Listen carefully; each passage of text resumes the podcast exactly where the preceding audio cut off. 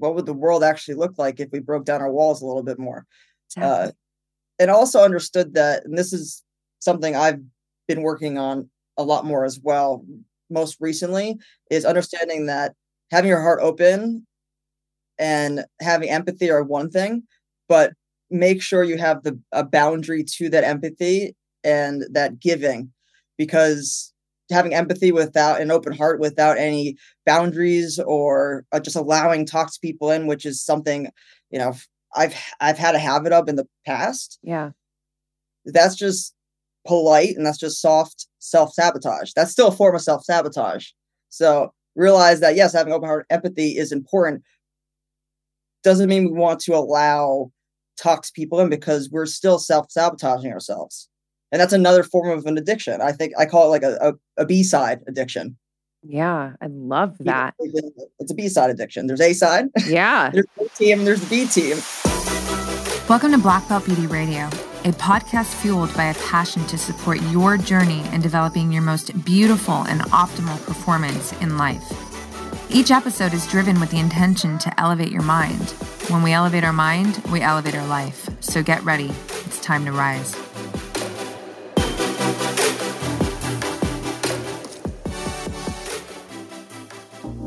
Hey, what's up, you guys? Welcome back to another episode of Black Belt Beauty Radio. This week's guest is my friend, Kara Lazauskas. Kara's story is nothing short of badass, threaded with resiliency, strength, and perseverance.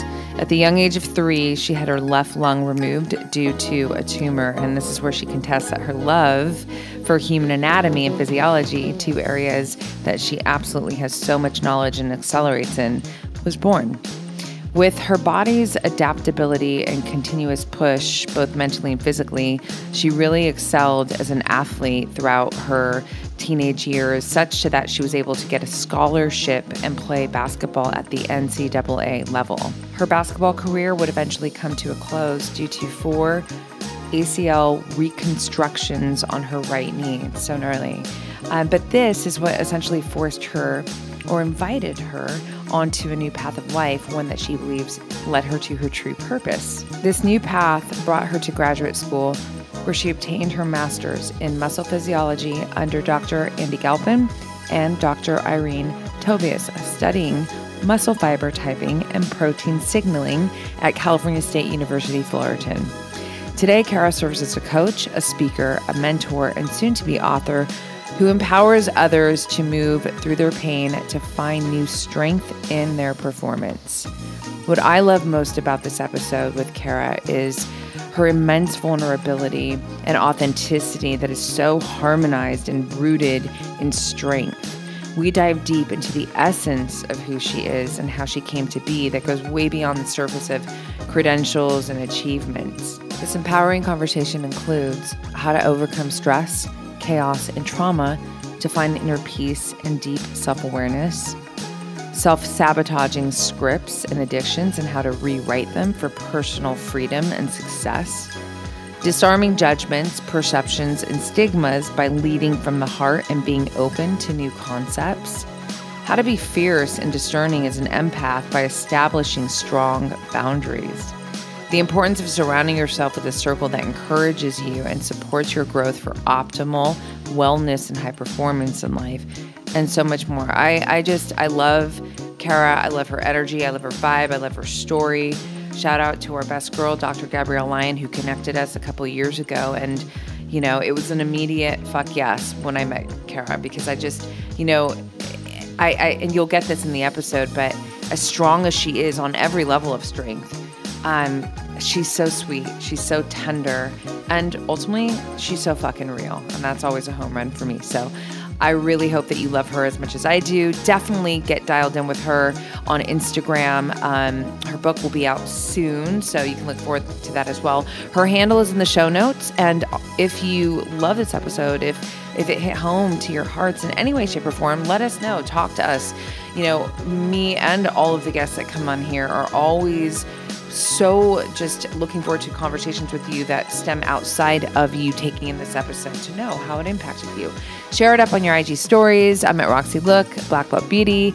And um, yeah, I really hope you love it. So, really quick, if you have not already given this podcast a five star rating or review, First of all, subscribe if you have not subscribed. Second of all, please take a moment, super quick moment, literally two minutes. There's an easy link in the show notes to uh, be able to rate and review this podcast from any area that you, any area, any um, device that you are taking this episode in, including YouTube. So I'm sending you so much love and gratitude to all of you who are actually going to take the time to do that.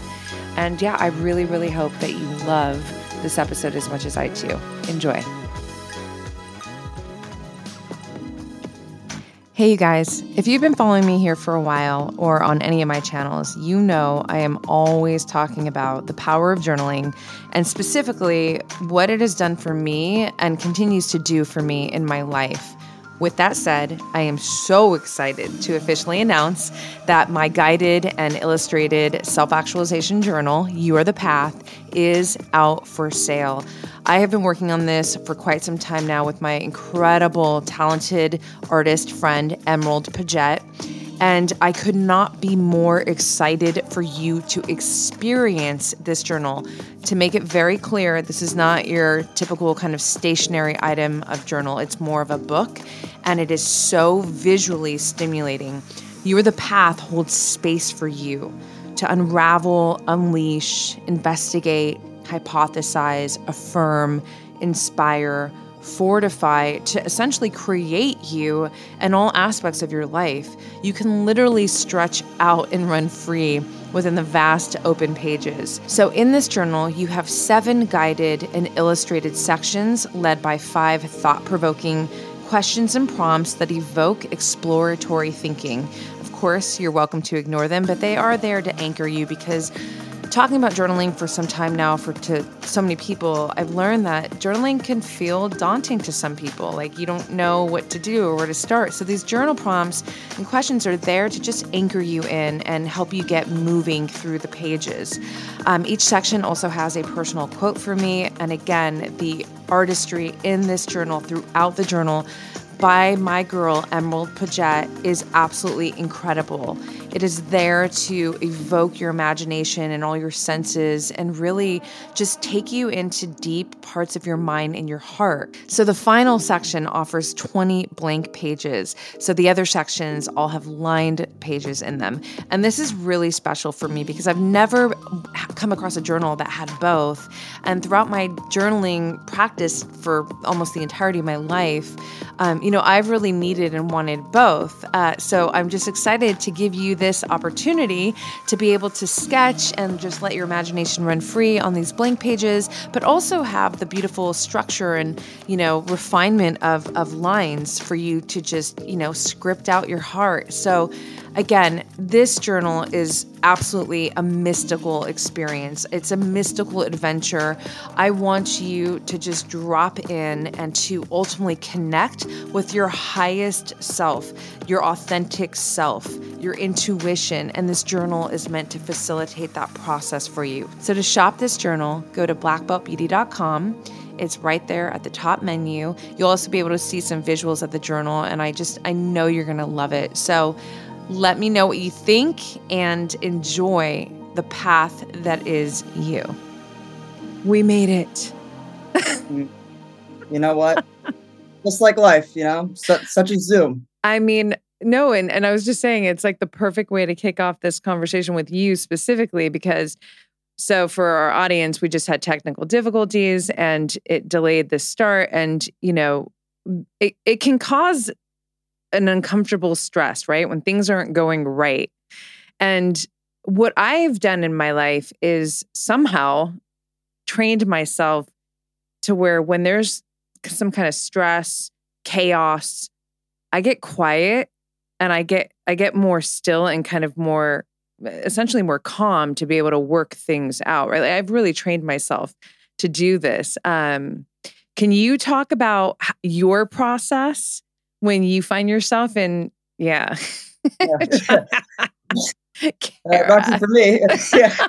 My process, I, I definitely agree with the calm and chaos.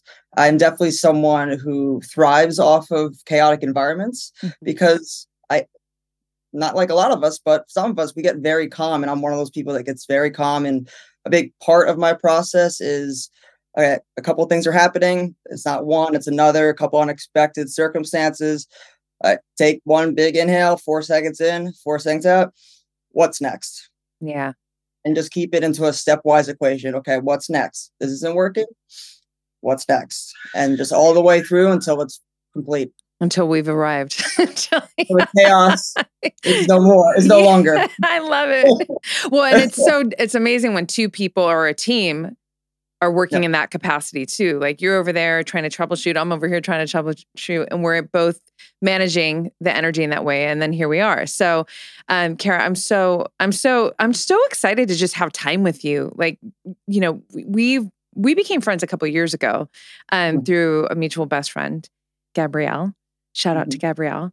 And um, you know, I immediately felt a connection like, oh yeah, you're you're dope. And, you know, just recently we kind of rekindled the connection, right? And um I just I love what you're about. I love your energy. I'm I'm really really inspired um by some of the things I've learned about you, backstory, and I want to take us into the deep waters there. Um, but to connect the dots a little bit from like where we just started talking about calm and chaos and and bringing you into this conversation, I want to ask you: Was that something that you've have you've always had that ability your whole life, or did you train yourself? Or give give me some context of how you've arrived to be in that. I think naturally, I've always been that way.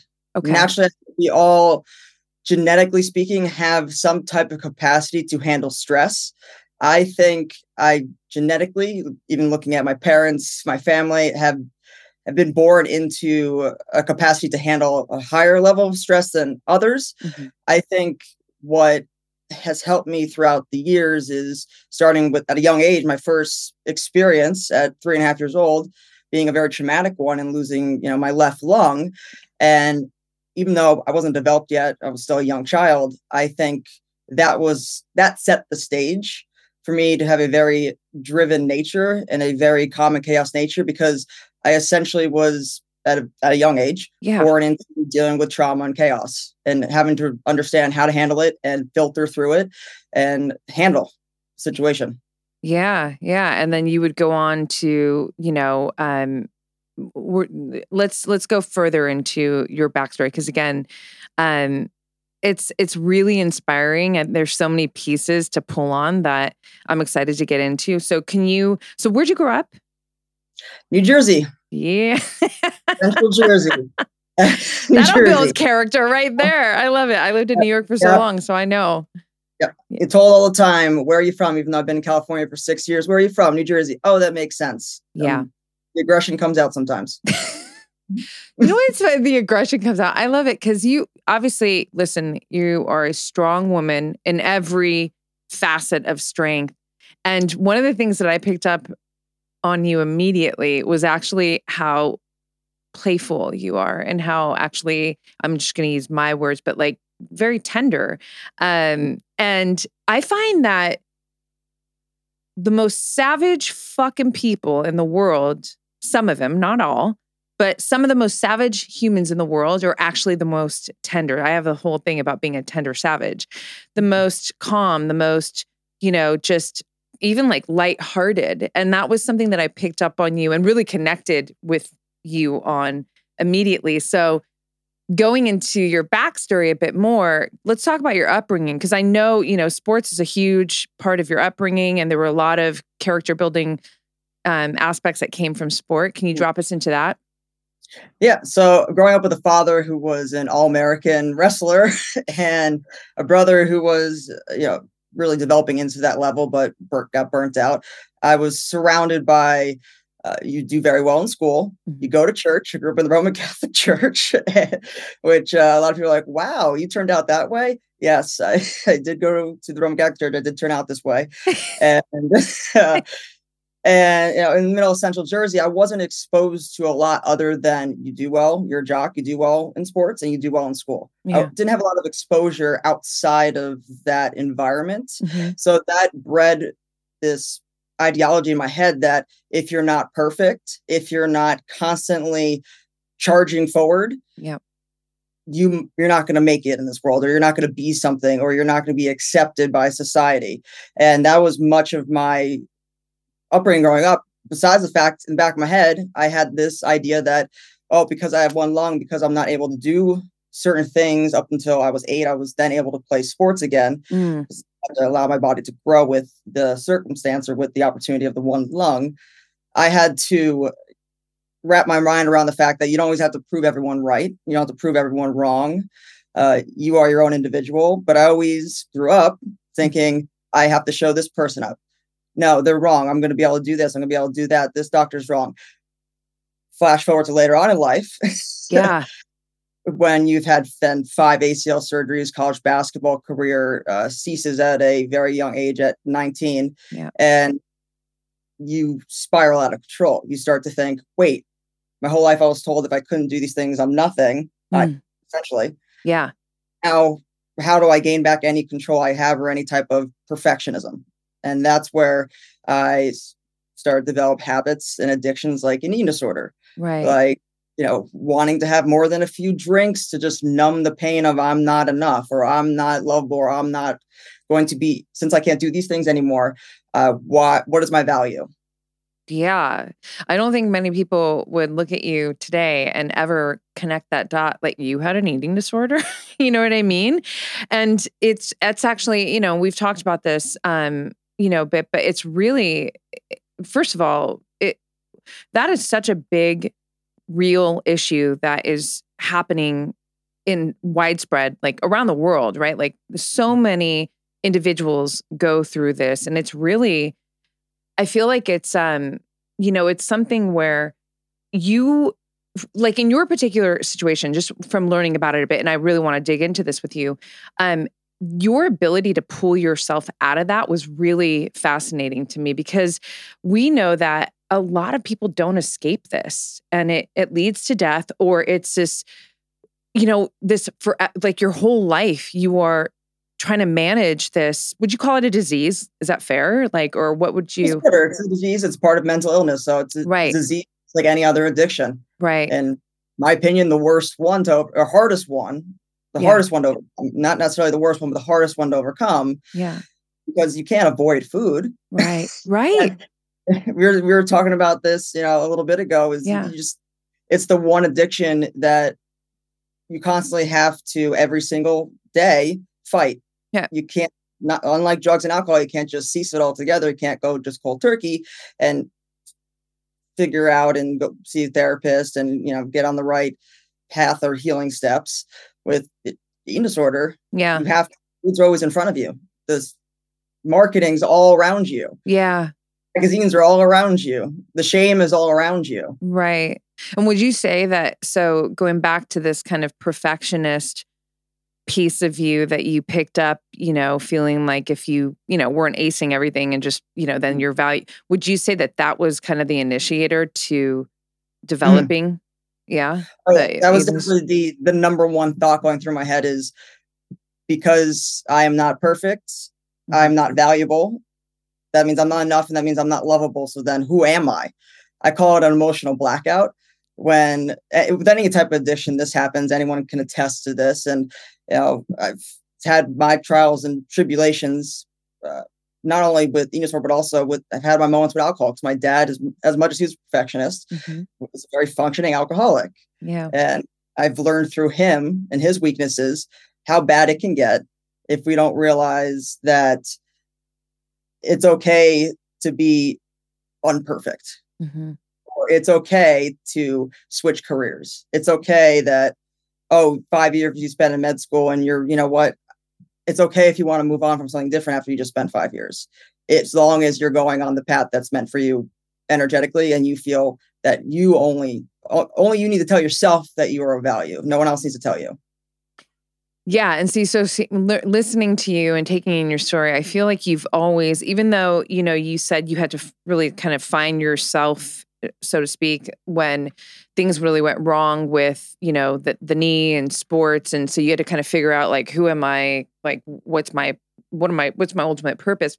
You know, if I'm not doing this, accelerating in this in these areas. But at the same time, I hear that you always there was always this knowing inside of you of something about you that was and this is what I would frame as like your authentic self, your intuition.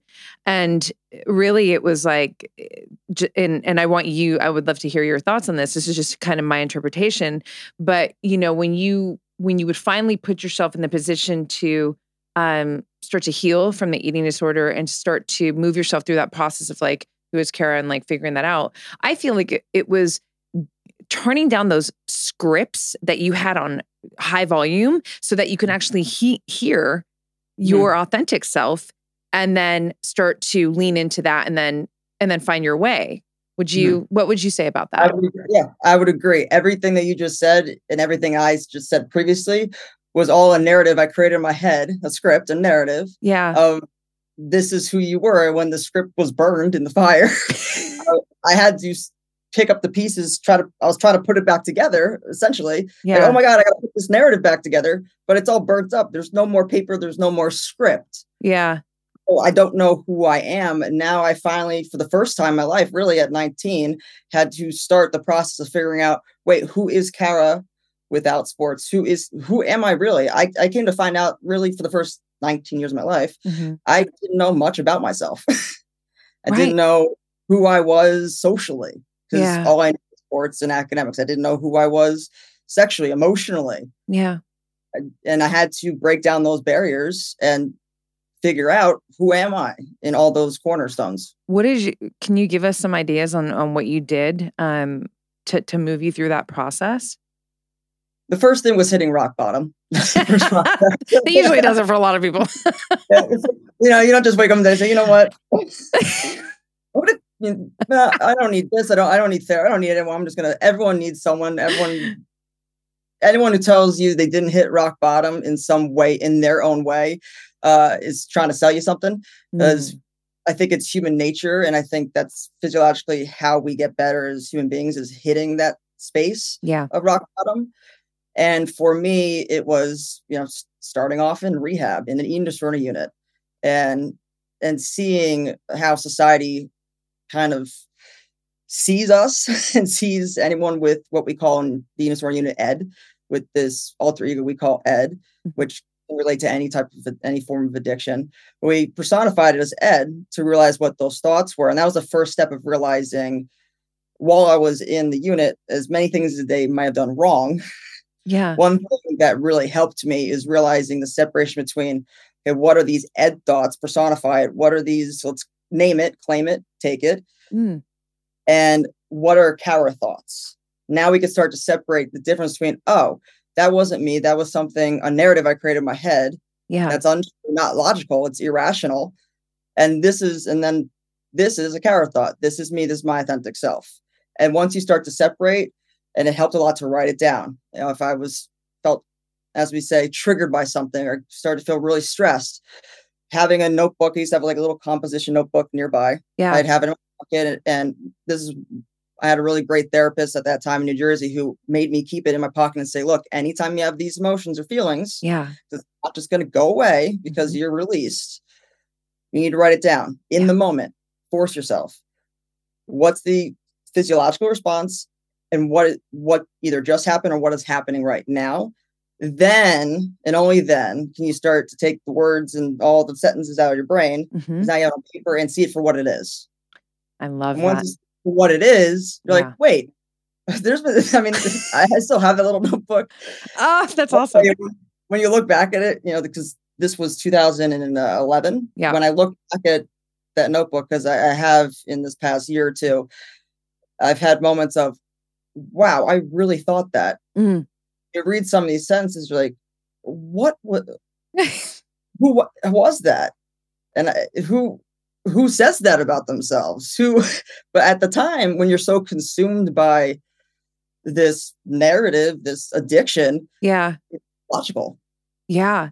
No, I love that. You know, I've been writing my whole life. Um, you know, journaling journaling specifically. And so, and I, you know, I have created a journal just because it's like I know the power of having a journal, the self development power, right? And I, uh, you know, 40s now, but I can look back in my 20s and go, what? you yeah. whoa. Because, you know, like you're going through shit, your 20s. Like it's, you know, I'm like living in New York, just hustling, just trying to and I'm like, damn, girl, you were mean to yourself a lot, which is so, you know, a lot of people never get sad about me because, you know, I am, there's so much self ownership and self love, just, and that's been the case for a long time. But I love what you shared because even if, if, if someone, for example, right now watching or listening doesn't have an eating disorder, but they have, everyone has fucking scripts that don't serve them. Yeah. Yep. Right? Everyone has narratives, everyone has scripts. I have met a lot of, uh, the most interesting thing that has happened in my life and the biggest transition for me mentally was the move from New Jersey six years ago to California to specifically when I moved to LA after grad school in Orange County, moving to LA, I realized how much delusion there is out there on what is healthy and what is not. And mm. even though I, I used to say to people all the time, just because you're diagnosed doesn't mean you don't have addictive behaviors or a narrative you're telling yourself. Yes. It doesn't mean because we haven't been diagnosed or we haven't been to a hospital mm-hmm. that we don't have or there's no nothing to work on. Right. Nothing we need to address. Yeah. Because I've met a lot of crap people and yeah. they've never been diagnosed with anything. They've never had X, Y, and Z. They've on paper they've had the perfect life. Right. But they're not exactly the most amazing humans to be around and they're quite toxic. Right. And that's an error they tell themselves that, well, be, because X, yeah. Z, the things, traumatic things haven't happened to me. I had great parents. Yeah. I had I have a big house, car. I'm better than you. I'm don't need to work on anything. I don't need therapy. Right. Right. And so then that, you know, self-awareness tool that comes to you that's like essentially fortified through writing, you know, mm-hmm. this this this allows you to then I mean like you were saying just kind of teasing it out a bit it's like you, you get this opportunity to look to have that separation and go, wait a second, is this do I want to commit myself to this? Does this feel right? Does this right? Would you say? Yeah, and it's it definitely takes commitment. Yeah, a lot of people, uh, a lot of individuals or humans. Commitment's hard. It's a hard. That's why there's so many infomercials trying to sell you or twist the right words to get you to click that button and commit. Yeah, because we have to be crafty. That's why in Las Vegas, there's the slot machines are all bright and colorful. Because at the end of the day, we're we're children who don't want to commit until we see something bright and shiny. Right, right, right. or to it seems like it's going to uh, be- please us because in reality all of us have is, are selfish. Yeah. Yeah. And it's the like we're alluding to earlier it's the ones that have been through and and done the work that tend to be the least selfish because they understand what it takes to get to a point of having a balance between the the ego mm-hmm. and the selfish and authentic self and yeah. and allow that to n- nurture others no, totally. I'm curious when you said that that your move to California was one of the biggest, greatest mental transition accomplishments. I, I can't remember exactly how you said mm-hmm. it, but what was what's what was that about? Like, what was it about that move that did that? The what about the move did it is I was taken out of an environment in New Jersey that was very, sh- really sheltered mm-hmm. in a lot of ways. I wasn't exposed to, uh, you know, uh, really a lot of different individuals. I wasn't exposed to, you know, the gay community. I wasn't mm-hmm. exposed to fashion. I wasn't exposed to, I basically, you know, no one, I never tell anyone the wrong when they say New Jersey is a very don't ask, don't tell Republican state. Yeah. It is. Yeah. Uh, which is why I loved moving to California because I saw huge and a very different dynamic where everyone seemed open minded and everyone was seemed free and uh, doesn't yeah. it helps that the environment's beautiful but then i saw the ugly side mm-hmm. where i'm seeing all the i'm training all these thin super thin supermodels i'm seeing the magazines i'm seeing all the materialistic items and which was exact opposite of new jersey in another regard mm-hmm. of if you don't have this car dress this way i don't want to talk to you because there's nothing you can do for me mm. the biggest and to really summarize that the biggest aha moment i had was my first year when i realized wow I really am recovered from mm. a disorder because I realized none of it was affecting, nothing was affecting me anymore. I was seeing it for what it was, but I wasn't having any physiological or psychological responses to it. I was almost sad for society. Mm. And when I would tell individuals or celebrities, you know, my story, if I, felt the need to speak upon it, mm-hmm. like I was saying or speaking to someone else's story, a, a chapter in someone else's book, and not my book, not my eating disorder, not not what I went through, even though it was because you just felt like a distance from it. You felt like a, like essentially so evolved that it just felt like a different life or something, different person. It felt like it was someone else's TV show on Netflix. Yeah, which is a really good one on Netflix. If you want to know if you recovered, if anyone out here is listening to this or watching this and uh, maybe is going through some of those behaviors or some of those things and is questioning, or maybe they are still in form some form of recovery. If you watch the show To the Bone on Netflix, mm. it is the perfect documentation, and Keanu Reeves does an amazing job of playing the very famous doctor in LA with uh, with eating disorders. If you watch that and have any response to it physiologically, or you start sweating, or you get a little stressed out, or your brain starts going, you're not recovered. You have some more work to do. That's awesome. I mean, that's, I a, that's a that's a great tactic and and tool to offer. You know, because it is very real movie, very real and very well done. That's cool. I love Keanu. Yeah, especially in yeah, he's great. He's the best. I can love him. I mean, seriously, on or off the screen, he's just awesome. Yeah, yeah. he rides the New York subway. He yeah, he's like he's just a real fucking human and just one of the greatest actors of our lifetime. I think, anyways. Um, wait, what's the name of the movie? Just so because I don't think I caught it. To the bone. To the bone. Okay, cool. Yeah, yeah. They, great job of depicting what actually goes on inside an eating disorder unit. Yeah. And there's a lot of phrases in there. When I first watched, I was like, oh my goodness, like, could they have done a better job? Uh, even the sentences and the way they dynamically had everyone at the table and the nurses, what they were saying was to the T what happens in pretty much rehabs across the country. Oh wow. Wait, hold on one second. Um, Scott, do you see that? Your free meeting will end in 10 minutes. I think it's why it's yeah. On my end, I had to. I don't know what's going on. Really? Is, yeah. It's so I've never had it. It literally put me through an obstacle course to try and yeah. sign in. So, but gratefully, Scott's got us. Um, I think we're all right. Um, it's all good. Hey, common chaos. What's up? You this know what I I've had to update Zoom three times the next week, and it keeps saying August sixth. Everything's going to change. And oh, really? yeah, August 6th, 2022. Apparently, client Zoom meetings end. Oh, okay. Well, no, that's good to know. I'm going to make sure that I yeah. update when I, because I got to, yeah, don't want to go through this next week. Um, okay, I'll pull us back in. Um, so I'm curious when you when you moved to California to and you essentially moved to to go into school, right? To go mm. for your master's and um so how long at that point had you been um essentially taking yourself through the healing process of your eating disorder? I always say it's never really over, even though everything I just said would elude you to believe it's over. A disorder still disorder, it's still always a part of you, and it might manifest in different ways. So, want to just unpack that. Yeah, it's always occurring. However, or it manifests in different ways. Mm-hmm. For me, the process of having that aha moment of, okay, we're getting somewhere. I'm understanding the I'm separating the thoughts. I'm not feeling the same way in front of meals or in front of individuals, or I don't have the same sense of shame anymore, which all sh- anyone with any addiction, depression, anxiety, or any mental illness, ha- it all comes down to shame, mm. not guilt, but they're feeling shame. Yeah. Which is why so many people hide it because they're ashamed of themselves. They're ashamed of it, which is why we go to those numbing mechanisms. Yeah. So it, it was about three years, about 2015. It, it took me a significant amount of time because I realized I was going back to shame, was still having a lot of shame over not having my basketball career. It took mm-hmm. me years to watch a basketball game again.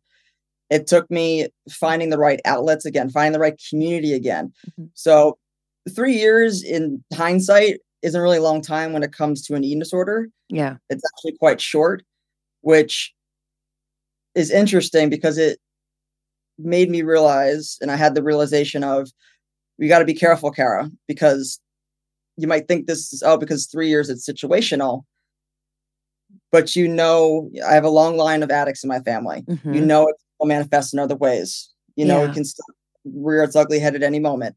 So it's the process of staying on top of it every single day and having the right you know, morning routines, night routines, mm-hmm. the right writing, you know, in the right writing, the right books uh, that helps keep that process alive and healthy and un- yeah unstressed.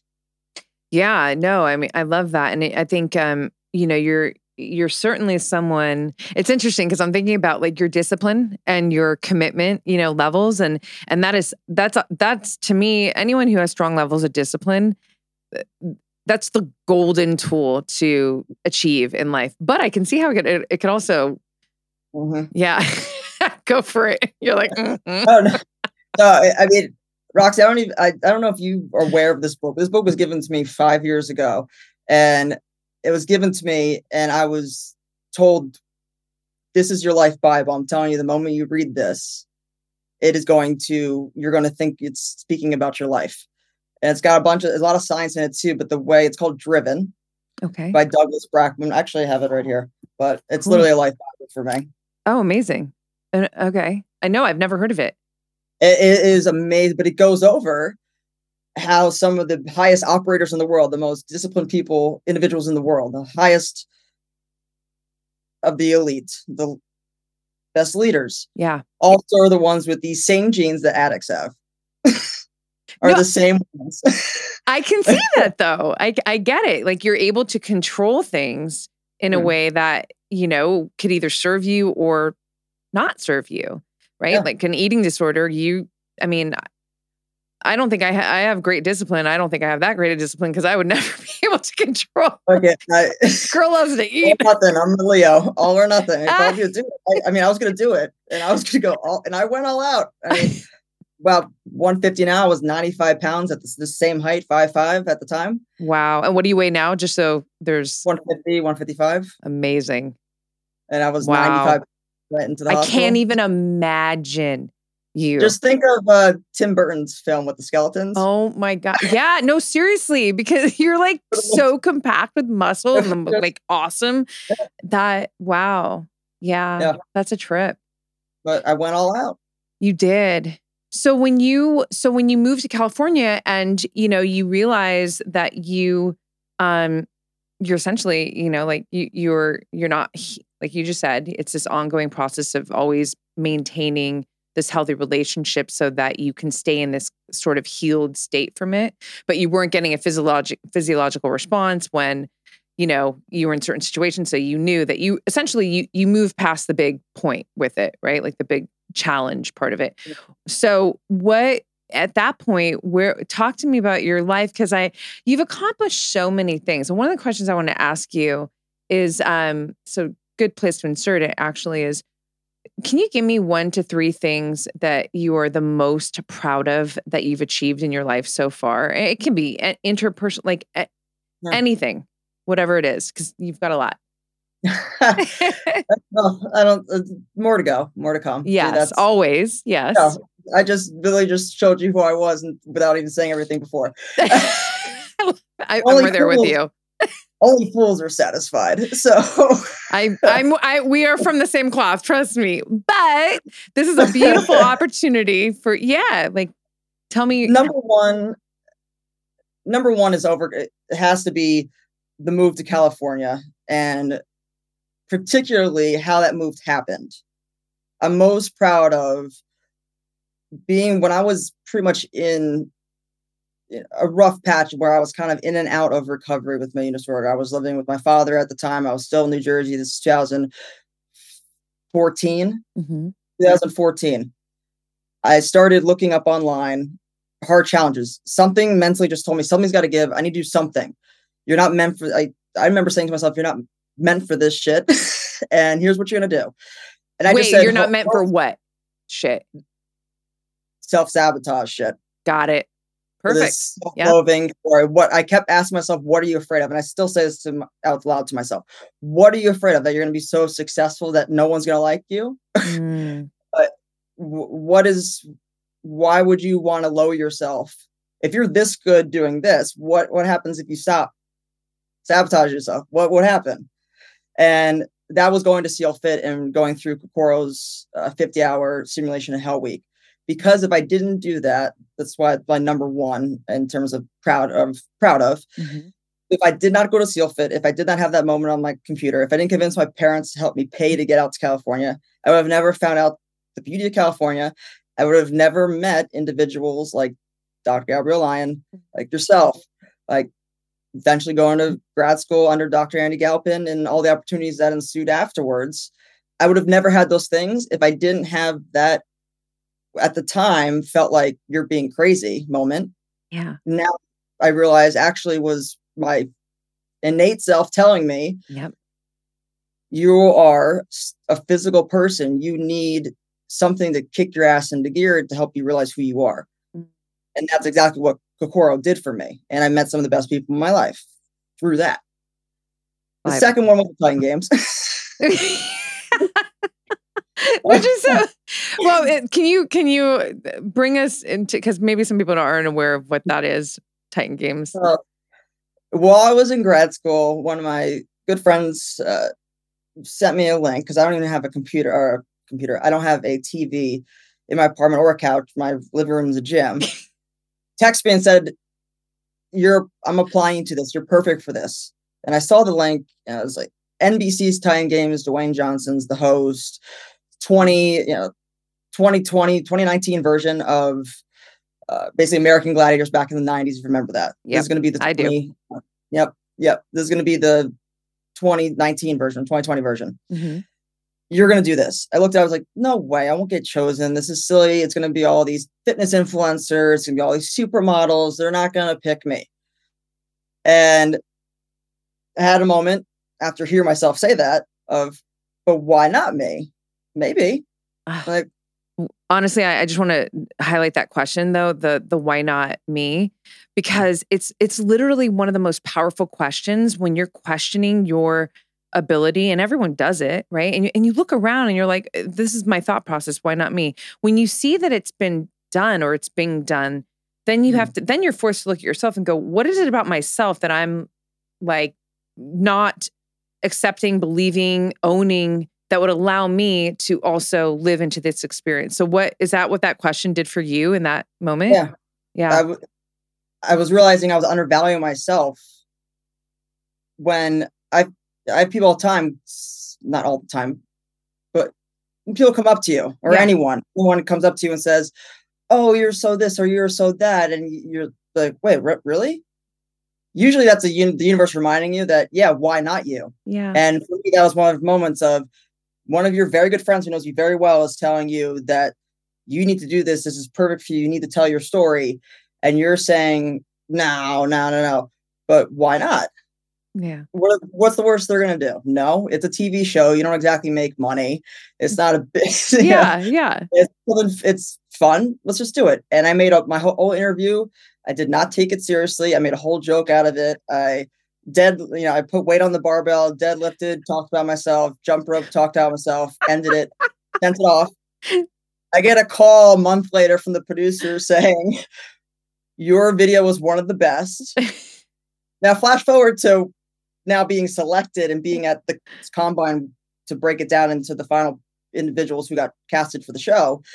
And I'm hearing all this chatter room of what did you do? I heard this producer, I had this. And they get to me and I say, I just I set up my phone and I just put it in the center. The lighting was terrible. It was in had no producers. I had no video editor. People paid thousands of dollars for the, do their interviews. Everyone looked at me like, "What do you mean?" I was like, "I just was myself, and that was enough." Perfect. Loved it. So. I love it. and it was one of the best experiences because for the first time in life, I remembered why I do what I do in life, and why physical training, why sports are still a big aspect of my life. And I understood why it brought such a light in me because being in that arena, I felt like it was a second coming. I felt so alive. I ne- everyone, not everyone, but certain individuals were having anxiety or a ton of stress, and I had a joke going with who eventually was the winner, and mm-hmm. we've become friends since saying you could tell who the athletes are in the room and who the athletes aren't. Who are the fitness influencers who aren't, based on who's just loving this right now, being in this arena with all these people on cameras, yep. and who is stressing out. you, you were in a playground. I mean, I saw little clips, which by the way, your hair, makeup, everything looks so you look beautiful. Um yeah. We're from uh, uh, the Bachelorette. the Bachelorette. Oh, really? Well, they did a good job. I'm telling you. I'm like, looks fucking awesome. Um, no, but do you, you? I mean, you were essentially in a playground. Like that was, yeah. What would you say? Like the the SEAL training, because that came before that, right? Mm-hmm. Um, was there any? Because that that was, I mean, that's like a whole podcast in of itself that you oh, went yeah. through that. Like that's some shit right there that I definitely want to expand on with you. Mm. Um, because that's, you know, it's not for everybody at no. all. Yeah. And so do you feel that you please talk about that a little bit too because um do you feel that that at all supported you to even move forward with Titan and and doing that whole project? Like was there any connection there? I in a certain way, yes, because I would never have then the next year after completing Kokoro, moved to California. Yeah. I would have had that opportunity to begin with. Also, I would have never been fully recovered from my eating disorder if I didn't go through Kokoro and realize and build this community around me of badass people yeah. who felt for the first time saw me for me and didn't see me in this filter or this lens of you're just a jock or you're just this. And it's helped me uh, tremendously throughout the years because even now in LA, I have moments where I get put in this box or you look scary or you look mm-hmm. like you're you know i've had people straight up on the streets now I say to me you know i i thought you looked like you were going to kill me until i saw you smile i was like yeah it's like that's what I was saying at the beginning of this talk, though. I'm like, you know what? And this is like me being a fucking mystical bitch. Yeah, I'm giving myself like that. Cause I'm like, well, first of all, I'm a fucking tender savage, straight up, and I don't have anything to prove. It's just, it's just a, it's just a certain knowing about yourself and connection that you have with yourself, right? Um, but it's also what allows me to, or one part is what allows me to see with you is right away. I'm like, you are funny, you are playful, you are a sweetheart, legit, and so it's interesting. Okay. I think you know what it is. I'm just thinking about this now. I see with my heart Hmm. If someone's just looking with their eyes, then yeah, there's going to be perception there. There's going to be a judgment, right? I see with my I heart. Have, I have tattoos. I've had a short my whole life. I'm from, you know, New Jersey. Yeah. and I'm in a state that I, I made a joke once. It's funny how in the state that prides itself on being the most accepted, I'm still not accepted here. But that right. go show that it doesn't at wherever you go there you are number one. Number two is everybody has their their lens everyone has their box and their narrative. Yeah. And, until and this is something i've had to now is my my next phase mm-hmm. in terms of emotional iq is understanding not everyone is going to understand you yeah because i confuse a lot of people.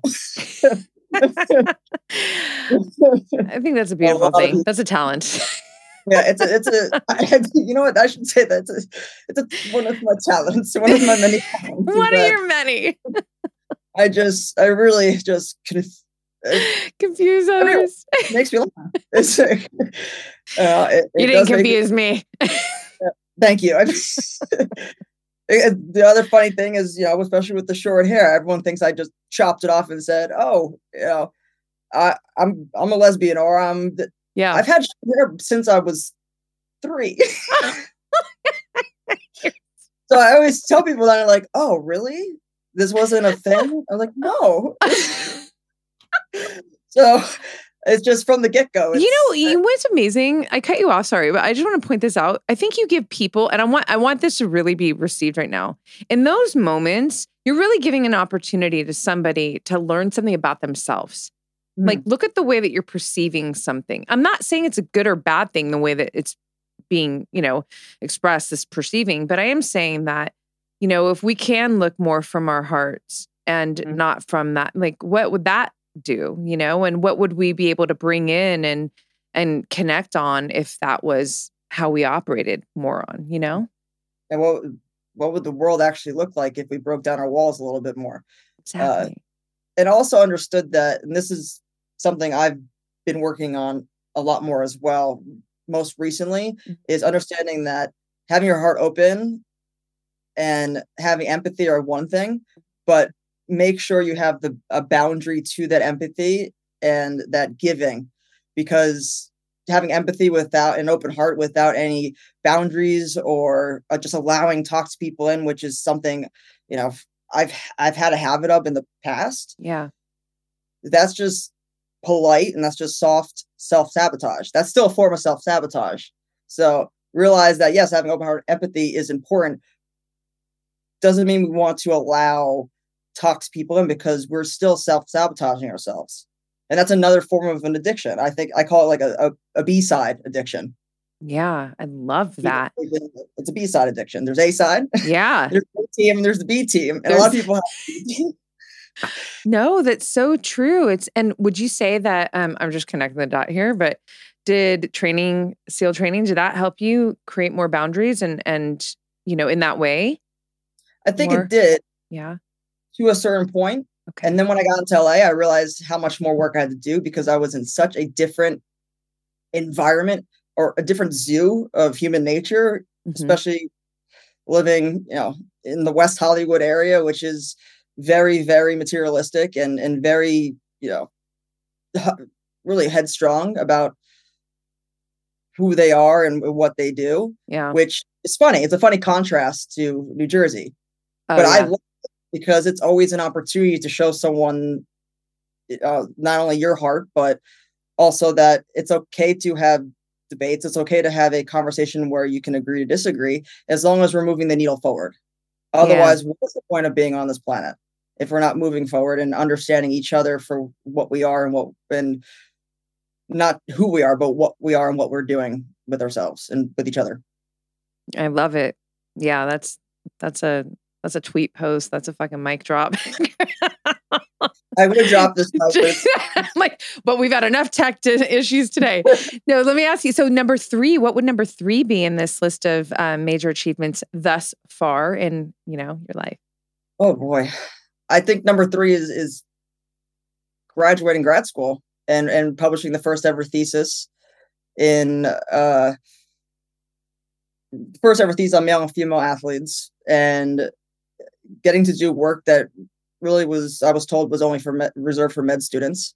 Having have two PhDs, going through that process, and uh, you know graduating with flying colors uh you know but the caveat to all that is then also realizing who i was outside of that because i in california i finally got to see who i who i am and that i am a really fun person. I am really outgoing. I'm not just this in this you know write and study and uh, like i like to socialize. I like to have Mhm. fun i like to be around good people and that was the other big thing. So it's kind of like a two for one deal there is all those things got me to a point of being so confident and comfortable with myself that I can start to take the even deeper steps forward to understand myself because I've done the du- dirty work that would have never happened if I didn't have the surgeries and that trauma and the whichever and all as we all have lots of people that teach us the lesson you just have to realize the lesson Mhm. else just gets worse Just 'cause- yeah, exactly. Yeah, Until, I mean, until you hit that rock bottom, right? Yeah. and- yeah. You'll just sometimes I have had moments in the past, especially two years, where I'm like, why did it just seem like I'm around a lot of crap people? And then I'm turned, I'm like, and why are they getting worse? Oh, there's something, there's a correlation here. I'm not listening to. And but that's the once you understand a lesson, all of a sudden you're those people are no more. They're no longer a piece of you. Wonder why am I able to breathe breathe so freely now? Yeah. Why am I happy all of a sudden? Why am I so productive all of a sudden? Yeah. oh, I finally learned the lesson. Yeah. now the right people are going to come. You know, I love that you brought this into the conversation because, you know, I can talk about many different avenues of health with you. I Mm. can talk about many different avenues of being a high performer with you. Um, one big piece in living with vitality, optimal health, and to be a real high performer and essentially be thriving in your life, expressing your fullest potential, I believe it comes down to the company that you hang with. Absolutely. Talk about it. I mean, I know you just talked about it in, in a certain way, but like, can you just connect those dots of, of you know, why that's so important? The inner having the inner circle tribe, having that that group, that camaraderie, is an essence. And I actually told Mark Divine this, you know, mentor, and now, you know, I consider him a father figure essentially. Uh, we're talking. I love that man so much. well, for the audience who doesn't know, can you explain? Can you tell yeah, he, who Mark? Uh, he actually was the individual who started SealFit, started the company mm-hmm. uh, to, for leadership transformation to help change people's lives, and also he was a former commander of the U.S. Navy SEALs very smart guy. He's now going on to get his PhD. I mean, the man does it all. Mm-hmm. honestly. Amazing. Uh, and if I didn't have that crowd in that community, in that circle with him, what we were what we were alluding to, what we were speaking to a couple weeks ago, is I would have never gotten to the space. I would have never been healed. I would have because once I finally found my people, yeah, and it was very a, uh, an innate feeling and i at first didn't put two and two together. It's like why do i get so much done? Why do i feel so good around this individual? Why is there no drama with this person? Why is there no arguments? Like, even if we have a debate it's not really an i wouldn't even consider that an argument. It's we're trying to make each other we're making each other better. Yeah. It's not this stress i don't feel stressed around them or as if i'm walking on eggshells yeah. which is one big clue I have now is one of my filters that I have with people now is energetically when you're around them, do you feel like you're walking on eggshells? Mm. Because if you are, you're going to start, you know, your self care, you're going to start to hide yourself because that's your defense mechanism. And you know that's not productive. You know that's not someone that should be a part of your life. It's, and you got to, as much as you want to be a good person, you have to take the steps to slowly weed them out because that community is the one I believe is the one and only way that we succeed as human beings. I've never met anyone, mm-hmm. and if the corny quote goes, I've no one ever gets there. No one ever gets to the top by themselves. Mm-hmm. They always had somebody. Right. Everybody has their people. Everyone has their somebodies yep. that get them to that point. They didn't just magically appear. No. Nobody magically appears to the top. Nobody magically. No, we're tribal people. Humans are tribal. Yeah. Right. So whether it's a tribe of three people or whatever that is, it's still like you're moving with people through life.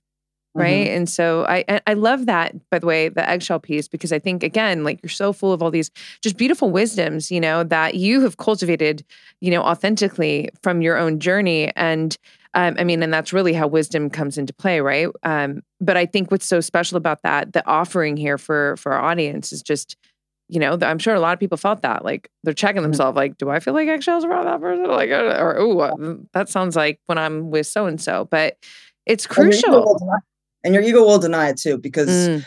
we've all done it where we've kept certain individuals around mm-hmm. because in certain moments they did make us feel really good. Yeah. In certain moments, or we had great times out with those people. Mm-hmm.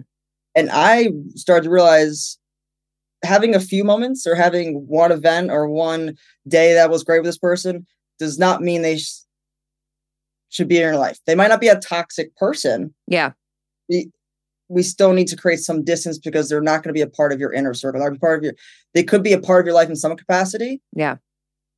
But they should not be the priority. A priority always needs to be the people that that have your list of 5 or have your know you inside and out and never have judged you for it or taken you for granted or you know all those yeah. corny things we say but we tend to still allow those individuals or other individuals around it's like well i had a great time with them at universal studios or that one night and you know they said happy birthday to me on my birthday. Yeah.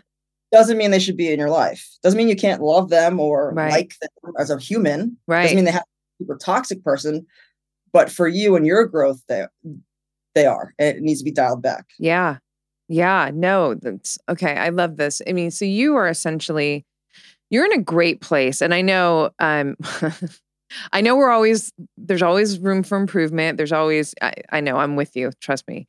Um, but I I see, you know, you're in a really solid place. You've obviously conquered tremendous challenge um in your life. And I want to ask you now, like what what's inspiring you right now whether it's personal business both like talk to me about what's lighting you up right now oh well, what's lighting me up right now is the immense writing i have for my book that is uh, deadline to be due in the next month. So that's what's lighting up right now is a lot of science, the creativity. It's my first ever uh, opportunity in writing a book, my first ever. So for me, it's the drive of how do I make science simple? How do I add some fun to it? How do I have, uh, and not to be corny enough, but to relate for everyone, to relate to women, because it's a book on high intensity training and women and mm. what makes us bio- uh, biologically.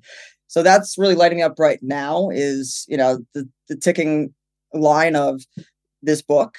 yeah, no, I saw the best meme. My my assistant sent it to me today. Um, the deadline is the greatest inspiration. It's so oh, yeah. true. It kicks you in the ass. I mean, you've got so woof, you got a month. Oh, it's it's locked and loaded. I mean, I've bought, I have purchased so many dictation microphones now because I'm like, okay, yeah. Again, calm under. I know this about myself. Uh, it's kind of just been the theme of my life. I know that I operate this way. When I know time's a ticking, that's when I am the have the highest productivity, and that's when things get going the best. If I know something's a, three years in advance, I got time. Right. I'm, just how I operate, mm-hmm. and also how I meditate with my eyes open, so that I can see things because I like to see whatever's going on. Otherwise, eyes closed, I start to wander. that makes sense. Yeah. I love that. That's so actually the, a piece in yeah. That's actually a piece in that the book I mentioned earlier. Driven is how we can individuals with these genetic traits shouldn't even meditate like normal humans. Interesting. It's very it's very interesting how he describes the form of meditation that individuals with these specific. I had my genes tested to see if I and I did, and I was like, mm, makes sense. That's so badass. Four it's D two D four uh, alleles, and if you have them, it's highly associated with you know, pro athletes, politicians, CEOs, Navy SEALs, really, and addicts, and addicts, like... and mental illness. So. well, I mean, some of the greatest geniuses are fucking crazy. I mean, I always say like we um we're all crazy. It's just a matter of how our crazy gets along. just find, find yeah, and, and how your crazy gets along, find your crazy you know, I always say it by myself, find your crazy. Like that person might you might relate to their crazy, but they're not the right type of crazy for you. Right. brings you down. So let's find your crazy, which my crazy is very different than your crazy or this person's crazy, but you find those people that understand you're crazy. Yeah. And don't try to change that crazy. Because that's one thing I've noticed also, uh, which is why I left my previous position that I was at in LA is I felt this this need to want to change my crazy because of how everyone was operating within the room and i mm-hmm. realized that i was starting to think about or having behaviors of self-sabotage why because until i put two and two together and realized and wrote it down oh it's because this environment is trying to force me to mm-hmm. change even if it's a small aspect of who I am, and the alarm's going off in your head. So you're going to mechanisms of toning yourself down, yep. doing this. And that's not who you are. This is not the right environment. They don't understand you're crazy. Mm-hmm. You're too different or too weird for them. Mm-hmm. That's fine. You got to find your environment. That everyone's crazy and weird. It's just who do you match with? you were speaking in my heart. I'm so grateful our crazies get on. Yeah. We, you know, yeah. I met some really dope artists in LA, really crazy, weird artists. Yeah. And yes, we're in totally different career paths, but I love learning and we get along great because we're, even though it's two different careers, we have a very similar crazy and weird and, and confidence and understanding of ourselves. Yeah. That we learn from each other. Yeah. Which is, I've met people that, that I, I don't want to be near it's so true. No, I, I feel that so deeply. It's so true. Um, it bridges me. I wanted to ask you, can you um, can you tell me what your top three core values, if you had to pick three, top three core values, what would those be? Ooh, uh, top three. Number one is transparency. Mm. Transparency. I think, and this was one I would not have, I wouldn't have had number one 10, 11 years ago because I had so much shame mm-hmm. that I was so afraid to be transparent because I also didn't know who I was.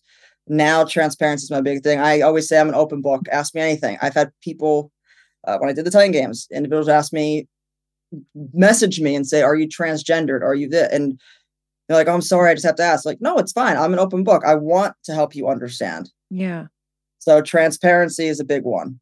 That's- Being fully, you know, transparent and honest. Uh, truth over harmony, I always say. Mm. Uh, I always want the truth over the harmony. And when I'm self, when you have moments of self sabotage, we tend to flip that. We tend to just want peace instead of truth. Mm. And that's just to sabotage ourselves. Yeah. So they kind of are one and two together. I love it. The third one, uh, in terms of moral values, has to be the persistence, persistence, the discipline aspects. Mm-hmm. Uh, it, it has to be a high. It really all encompasses to someone having a high emotional IQ. I really have a big. I'm a big stickler for uh, ig- ignorance because I don't think ignorance is bliss. no, there's nothing. I you're bliss because you you're you're bliss because you're not under, you don't understand yourself. You have your emotional intelligence is very low because you haven't done the work yourself. That's mm. why they say ignorance is bliss. It's not bliss. It's silly. You're not working on yourself then. It's, it's silly. Like, it's silly. There's a lot of other phrases I can use for that. Uh, no, it's it's it's, so it's not. I always use it. I'm like, there's no such thing as ignorance as bliss. No. You have you gone to therapy lately? And I and I've gone through a lot of therapy. I'm very open about it. And that's why I'm so confident in my approach towards how I answer questions or how I speak or how I love myself or love others because I've put in the work and I still see a therapist mm-hmm. now again. I still will go through some EMDR. I still will go through, you know, therapeutic techniques this day. I, last week I had a therapy call. Why? Because I know for me it's important to continue to break down those bridges and understand okay, why me? Why not me? What's going on here? What's going on there? How can we dissect this? And how can I have the transparency, continue to have close the gap between my truth over harmony mm-hmm. and close the gap on, you know, my 100% authentic self really and the discipline and because the more you understand yourself the more probably disciplined you're going to be mm-hmm. less you procrastinate mm-hmm. more productive you're going to be and the higher value people you're going to attract a hundred percent. Ugh, I love it. Give me a guiding principle. Oh, I the guiding principle is on my arm actually. It's oh, in Morse. See? It's in Morse code so that I only I could read it. Oh, but wow. yeah. So it says shape your body. It's the two biggest life lessons for me. So shape your body, but shape is spelled S A uh, S C H A P E. It stands for spirit, communication, hustle, approach, precision, and enhancement. And everything you do in whatever environment you are. So every time you're in an environment, are you shaping it? Every time you're with yourself, are you shaping yourself? When you walk in a room, do you light up the room or do you dim the room? That's also you can tell if someone's an a hole or not when they come in the room. dinner, real quick. people talking to them or attracted to them, or are they walking away? Is all, all of a sudden is there gossip about other individuals? That's you know dimming the room, and and body is spelled B O D H I because it in my eyes I always thought about the physical body, and when I started working on the mental, that's when my physical got better. Mm. So, so badass. Yeah, will shape your body. Can we see it for those watching? Whoop. So you can see it. It's under actually the muscles of my wrist. Oh wow! Of course and it is. All the Morse code of course yep. it is. Yeah, yeah that's amazing. Thank you for sharing shape, that. Oh, thank you. Shape actually that acronym came from Point Guard College, a basketball organization I used to direct for across the country. It was amazing. It's one of the best experiences of my life in terms of impacting, inspiring, communicating, learning all these different tools and seeing different, you know, athletes from all different homes and different environments and how do you help them plant the seed to help them move forward with their lives? And so that's why it's spelled that way. I love it and i want to you know as we get to close here um i know you know the endeavor of your book is i mean that's massive that's huge and i'm so ex- i'm so proud of you and i'm so excited i mean how many pages? There's so many pages. you're so well, I mean, that's a very important subject. I mean, I'm personally, I can't wait for it, but it's a, 350 is what they want. wow. I, I mean, yeah. listen, we already know you're going to crush it. I mean, that's not even this. I'm, I'm excited. I know. I have no choice. I have to. You yeah. Know, you don't, you don't, you don't, no free passes in, in life sometimes. Sometimes. No, but you, well, it, you're, you're, you're all inness and your passion yeah. and you know like you really care about this. So this i know i know this is going to be a home run um, and i'm excited for that. My kind of final question i have one more um, is what's something else so you you know like i said you to me you're such a wealth of wisdom and you know the wisdom that you you you have and that you share is really special. I really deeply value it because it's it's it's all from your beautiful you know um hard journey and and that you've you know lived and and you lived with all your heart. And so i feel that you're such a great speaker and i can see you just you know sharing more and more of your story which i'm i'm here to encourage. I wanted to ask you what's something that you're really envisioning for yourself? Like something that you really want to experience something that you want to you know um accomplish you know, kind of like a bigger vision? Hmm. My bigger vision is this is a fun everyone this is a funny one because this, this is a part of the process right now is I want to see myself and envision I envision myself having that DR, that MD, or having that that doctor, that DR next to my name. And and this is a very far in the future. This is, you know, med school is is quite the task. There's a few a lot of hard work and a lot of years. But I've gotten to the point now where I've done this transitioning. I've trained the pro athletes. I've trained the supermodels. I've trained the celebrities. How, as a female, because I've seen so much, how can a female can I change what I'm seeing in the medical community that is making me so upset to mm. see? And in the future, I want to be that doctor, especially with. I'm very blessed to have had the background I have. How can I change the scape of how we train? Medically how do we exercise physiology wise how we look at human how we treat human beings uh, clinically and on the court tracker field.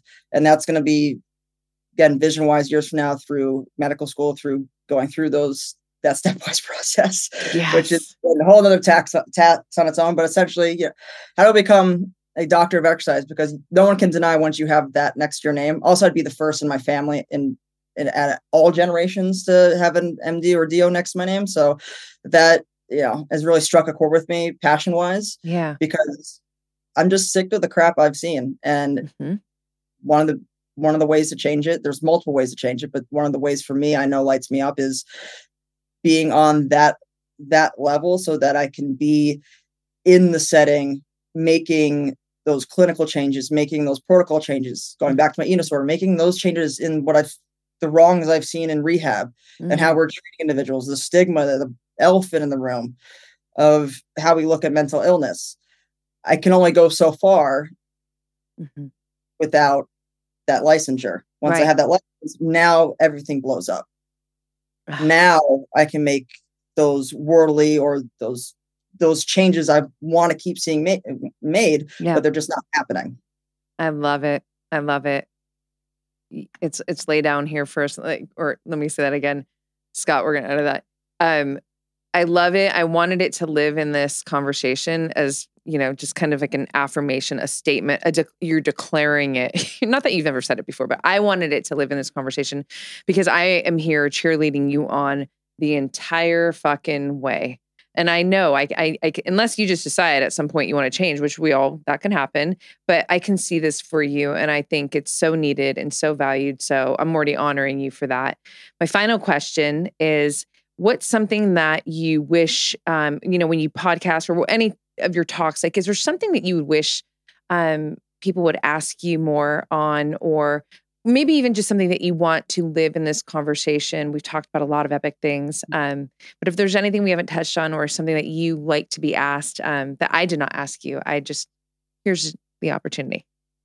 Oh, well, I think uh, when it comes to, uh, we pretty much have alluded to this conversation a uh, couple, couple weeks ago is one thing that I've always felt like was missing mm. or had this hole in my heart as if man, no one really knows me though, is because the conversations, every podcast, every talk I've ever done has always been on the very academic version of muscle physiology of it. It's been a very structured conversation. Yeah. It's been surface layer. It's been very, you know, this type of exercise, this type of nutrition, this type of workout, this type of physiology. And it's never been about who I actually was a human being, which I think is part of the reason why this conversation is so important because so many people don't know yeah. and don't listen to others to understand who they actually are and then build up the narrative. And yeah. I think that's the, the biggest take home from all of this is that everyone has a story and everyone wants to be heard, mm-hmm. regardless of their status, regardless of their resume. Yeah. yeah. Everyone wants to be heard and understood at the end of the day. Yeah. And, and that really all mental illness, all trials, all struggle comes from not being heard, someone feeling like they're not being heard and not being understood. Yeah. Yeah. Time and, time and time again. Yeah. It just comes down to two things they're shameful or they have regret or guilt because they're not being heard, they're not being understood. Yeah. It's yeah. overwhelming feeling. So that's the big thing.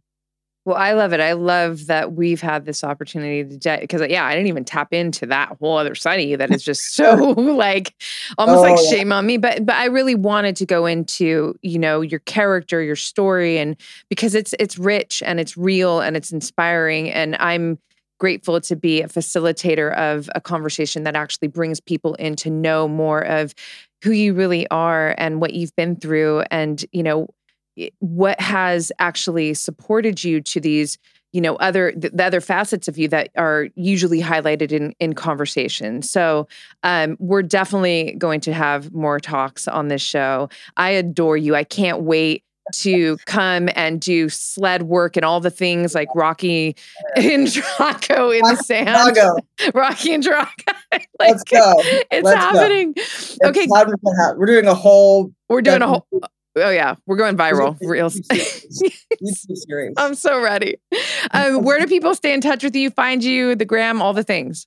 So my Instagram is funny. I've had it since it's opened up, and I can't change it since it's the Titan game. So it's the same thing. It's Killer K zero killers with one L, K zero. So no coach, no name, it's just killer K zero, one L.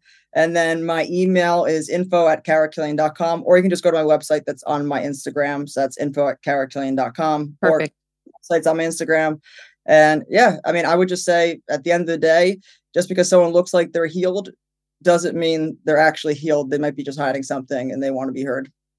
I love it. Boom. Thank you so much. I am truly like i just i adore you and i can't wait to come hang out with you. Um yeah so everybody needs to go check you out your website if they want to work with you you drop the email everything's in the show notes. To be continued. Continued. Continued. Boom Thanks so much for tuning into this episode, you guys. If you loved it, please share it on your social. Throw it up on your Instagram stories and tag me. I'm at Black Belt Beauty. I am also at Roxy Look, R O X Y L O O K. I love connecting with you guys. This is a conversation that I want to just continue growing with you guys. So if you feel inspired to hit me up, do so in that space. I always enjoy hearing from you.